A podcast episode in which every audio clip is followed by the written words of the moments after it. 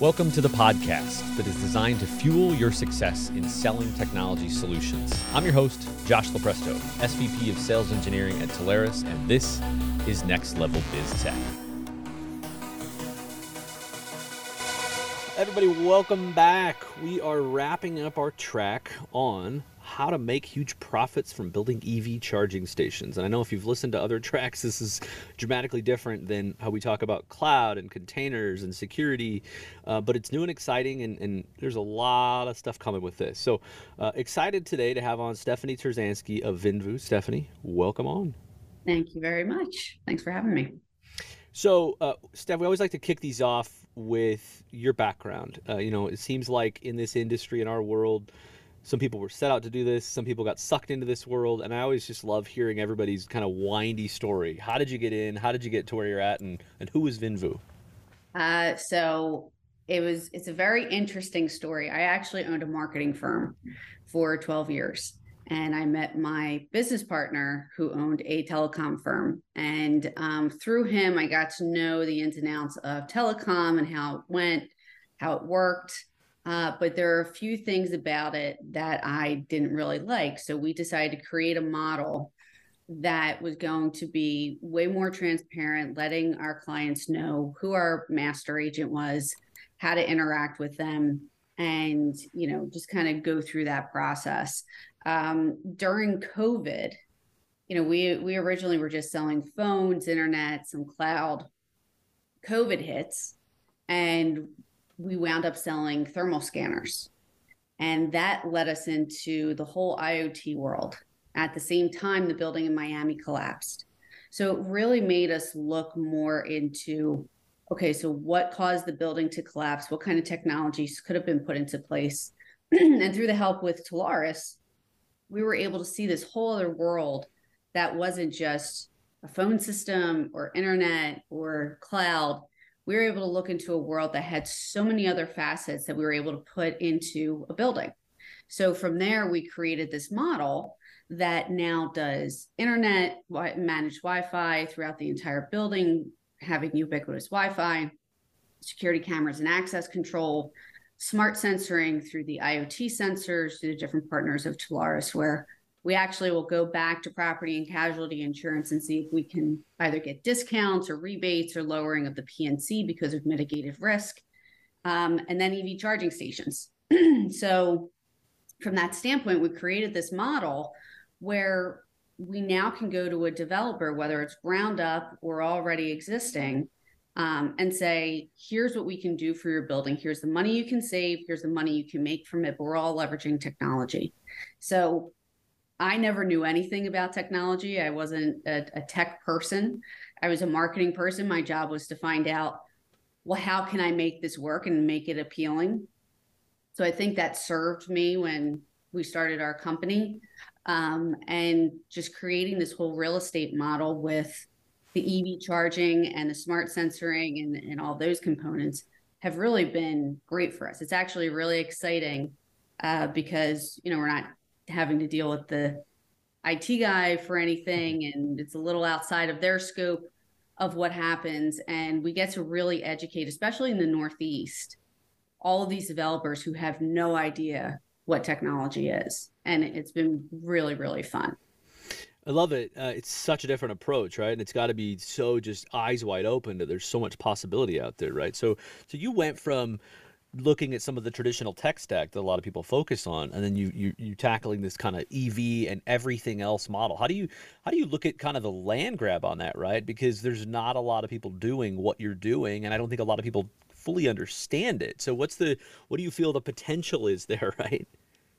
So we have over 25 active projects right now across the country. It's myself and my business partner. And again, this is where Telarus is so vital to us because we would leverage their project managers and the engineering staff that's there, and then just through the suppliers of, of Telarus's portfolio to help manage all of these things. Um, but what's really been interesting is that we keep coming up with other components.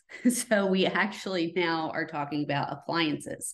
We're talking about solar. We're talking about everything that can go into a building that you can plug in and make that building work. And I think what really kind of gets us going is that it's just so unique and new that that's what kind of gives us our energy. And again, in the Northeast, this isn't known. So the playing field is really open for us to go out there and maybe start with a small ask, which could be, hey, I need to track my pallets to another location.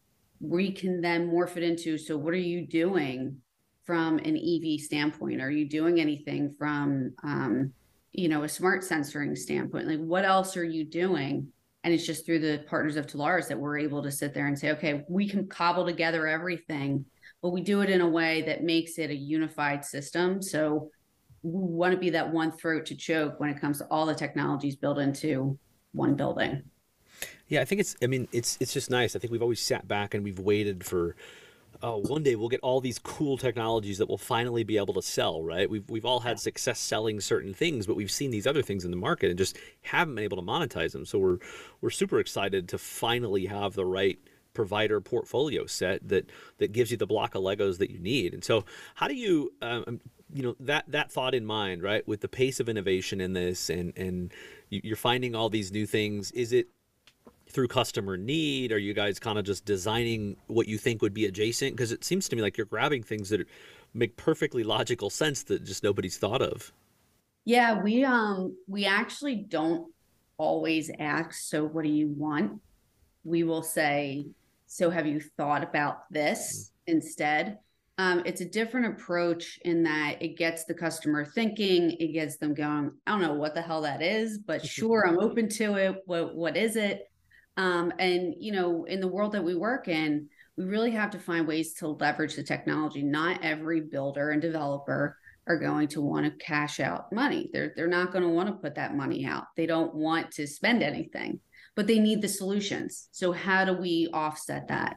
So that's why we've tried to pair it with either insurance or do you have um, the managed Wi-Fi solutions that give you money, the EV stations that give you money, you know, something to help offset the cost that allows them to have this technology into place. So we're trying to create a need for each of our customers versus just saying being an order taker yeah. and saying, all right, so what do you want? What do you need?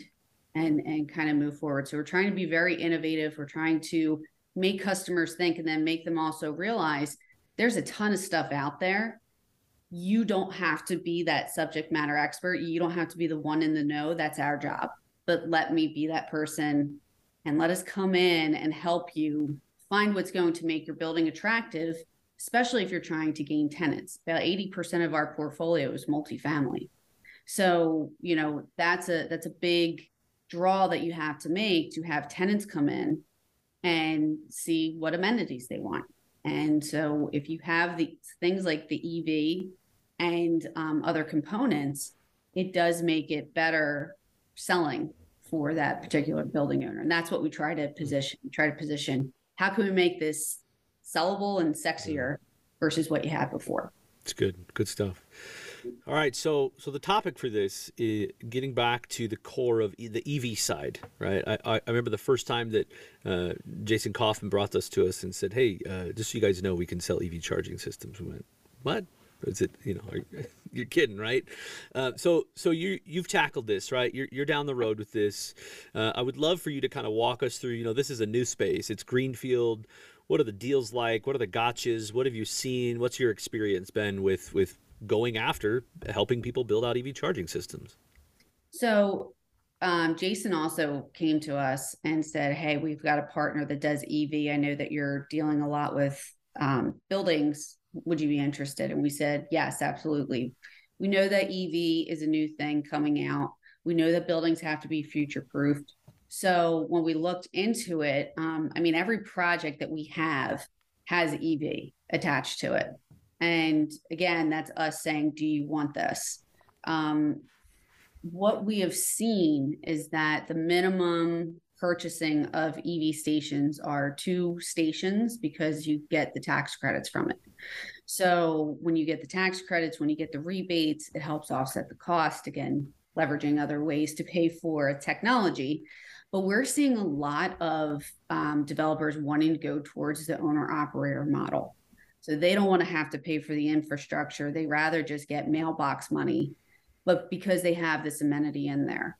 Uh, we have a few that may want to do financing, but we're finding majority of them wanting to. If if it's one or two, they'll pay for it up front. You're maybe looking at thirty grand all in, and they'll just keep that money. For the most part, we're getting orders of 35, 10, 15, you know, some bulk deals that a lot of these developers say, I don't want to pay for it, but I need it. So what do you have to offer? Um, and that's actually another thing that led us into saying, well, I think we want to also be owner operators. So we're now actually funding our own deals and pulling all that together. So when we do have a developer that says, I need 15 charging stations, but I don't want to pay for it, we can say, no problem. We have investors, they'll take it. Here's, you know, 10% of your net that you're going to be getting and um, you know qualifying them too. I think that's the other thing that if you're going to be an owner operator and what we're finding especially working through it with modus is that you have to qualify a lot of these deals because you have to look at the return on investment on it. So when you have an investors involved is a whole other ballgame versus yeah. selling um, selling that. So i think being open about the different payment methods, whether you're upfronting it, you're financing it, or you're doing owner operator, is always good to position in front of the customer because it gives them some options versus I'm pigeonholed into I need to buy all this equipment and I really don't want to have to manage it. Yeah. Interesting. Fun stuff. All right. Uh, let's talk about. I, th- I, think you let out in the beginning. You, have done a great job of positioning adjacent technology solutions. So as you're going in now to EVs, or you know whether we're talking about digital signage or we're talking about just a, a, adjacent things, I would love to hear maybe walk us through just an overall example, EV, digital signage, any of that, where uh, you know a, a customer that you worked on who you know who's the point of contact? What's that process like? What kind of thing did they salute you know they they end up uh, picking? And then you know any hurdles that you had to overcome there?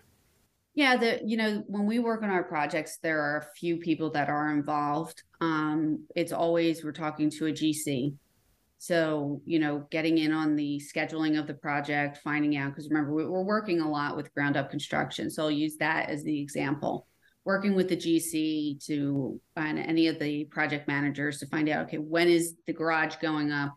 When can we schedule this in?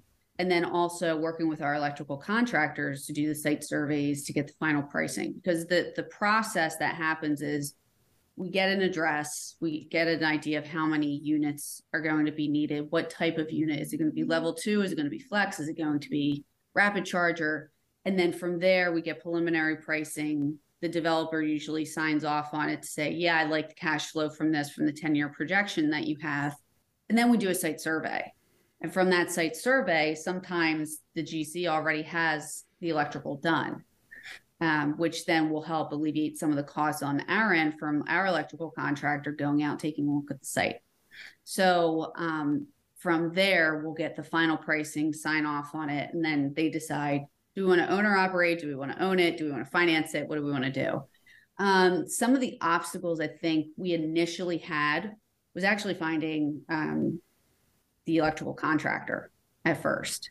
Um, I recommend kind of finding somebody that you trust, making sure you know that they're going to do the work uh, because you have to stay on a schedule.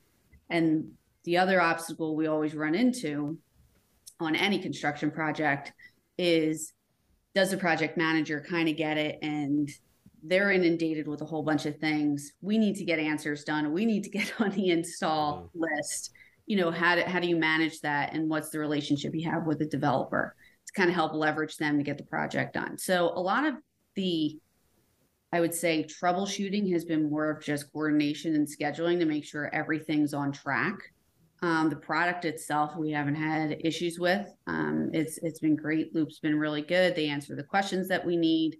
Um, so you know they're they're kind of set apart from the other EV charging companies out there. Um, I think the only other issue is there's so many EV charging companies out there. Yeah. It's like when solar first came out. Everybody was a solar salesperson. Now everybody's an EV charging salesperson. Yeah. So how do you differentiate yourself from everybody out there? And I think having those payment options, having an easy process, knowing that you know you're the person to go to really helps sell the deal and kind of gets it moving faster. And that that's been our success with all of this. Love it. Um, all right, let's let's talk about maybe I'm a I'm a partner listening to this. I'm excited because I had no idea that I could do this, and now this is a you know obviously I've, i know I've got relationships, I've got customers, I've got prospects, and I want to go tackle this. Um, maybe I've sold CX before, maybe I've sold security before, whatever, something something different. Mm-hmm. Uh, what's your advice to a partner that wants to go tackle this? Do they go talk to the developers, the business owners, and, and what's that talk track in your mind? So we're of the philosophy you have to ask to get so you have to ask that. Um whomever your contact is you know it's always having that conversation. So if it is the head of it of a building and you know that the building is leased from you know that that the client is leasing that space you're probably going to have to talk find out who the property manager is of that building in order to get that done because the the client um, itself the tenant itself won't really have much say in what goes on to the property unless they kind of get involved of some sort. So it's always dealing with whoever owns that building is who you're going to want to talk to. And then just providing i believe numbers. Math is the thing that sells it. The stuff doesn't sell it. So in every proposal we do we put math up front first the stuff is the stuff because the sensors are going to change, the EV station is going to change, all the technology is going to change at some point, but the math is what sells it. Everybody wants to know what's my cost, how does it work, how long is it going to last me, and what's the money I'm going to make off of it. So if you can answer those questions and you have that up there, I think just selling a level two charger isn't going to do it. I think you really have to pitch the math to say, this is how this works. Here's the money you're potentially going to make and i think that it's worth it. And here are the rebates. Here's here's everything. So having that math down pat is really what's going to help sell that deal. And that and again that's what's worked for us. Love it. Good stuff. All right uh final question here. Let's look into your crystal ball. And mm-hmm. i mean we're this is about the most uh maybe about the fastest evolving technology space that we've got in the portfolio. So it's hard to say let's look out too far. But if we look out 12 months, maybe let's just say. Um, do we do we still take all the advice in the talk track so far? As that's what it's going to look like in 12 months? Do you see other things evolving coming into this whether that be tech changing economic changing? Just in your humble opinion uh, what do you think the future looks like for the first little while? Well you don't know what the government's going to do. They're going to be the first one i believe that dictates everything between the rebates the tax credits and then how you actually can charge uh, the user. And by that, you know, there's an at cost for if you're the one owning the equipment, you have your electrical costs that you then pass on to the user and you're inflating it. So you're making a profit off of it. Um, I can't see the government not wanting to regulate that at some point because of just the way that everything is. Um, and I can't see the tax credits lasting as long as they are. So, um, with that, the government's throwing a lot of money out on this. So, I think the one concern I have is not that the technology is going to change and, um, you know, is this going to be a success? It is. Technology will change. It's going to be, well, how are you going to pay for it? And how are you going to take that on? And I think knowing where the tax credits are and those rebates are going to make a difference, not only for the building owner itself if if they decide to take that on and take the pricing on themselves and pay for everything but also the owner operators.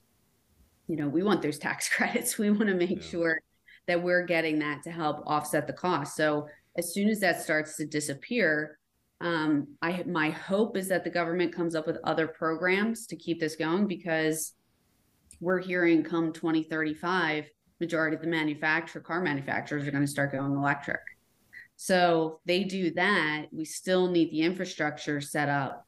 Um, and I do think, and I hope that how figuring out how to recycle these batteries is going to be the next thing and the next wave of what we can do on the agent side to kind of help our customers as well. Um, I would love to find out a way to set up a you know a place in every state that goes and finds a way to recycle these batteries because I don't know what's going to happen. It's it's it's kind of interesting how these batteries last and Um, I know they're a 15 to 20 year lifespan, but something goes wrong with them, you can't put them out with just water. you Yeah. have to you you you have to let them burn. So what are the risk mitigations again? What goes along with that to kind of help make sure that all of that's good? But I can't see this going away. This is this is something that's gonna be around definitely for the next 10 years. I think these chargers are going to evolve. I think they're going to be faster